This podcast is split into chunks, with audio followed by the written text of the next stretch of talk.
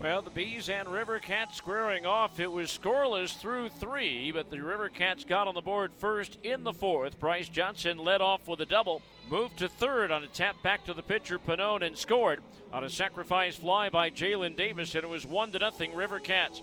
Then in the fifth inning with one out, Will Toffey took what looked to be a called third strike, but was called ball four. So Toffey walked. Peter Maris then followed with a single to right field, putting runners at first and second. Braden Bishop grounded into a 5 4 fielder's choice, putting runners at the corners with two outs. Bishop would steal second, putting two runners in scoring position for Bryce Johnson. Curveball lined into left center field, a base hit.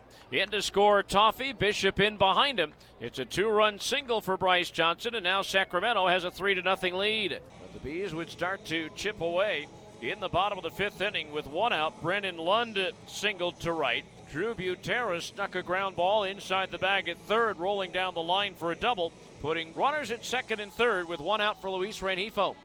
Ground ball into center field for a base hit. Lund will score. Here comes Butera. Rengifo digging for second, and he's in with a head first slide. It's a hustle two run double for Luis Rengifo. And now it's Sacramento 3 and the Bees 2. Bees would tie it up in the sixth with two out and nobody on. Dalton Pompey worked for a base on balls, putting him on first base for Gavin Cecchini.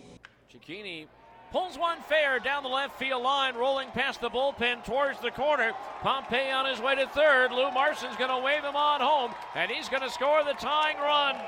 It's an RBI double for Gavin Cecchini, and we're all even at three apiece. So a 3 3 ball game there. And then in the seventh, the Bees would take the lead for the first time, and it turned out to be the winning run. As with one out, Luis Rengifo single took third on a base hit to right by Matt Thaiss. That would be all for Sean Hjelle, the starter. Tyler Chatwood came on, walked Michael Stefanic to load the bases for Jose Rojas.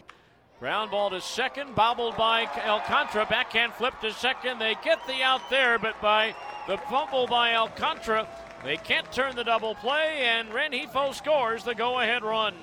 And so leave it up to Kyle Tyler from that point on. Retired the last eight batters he faced, including those last six after the Bees took the lead. And Salt Lake wins it by a final score of four to three.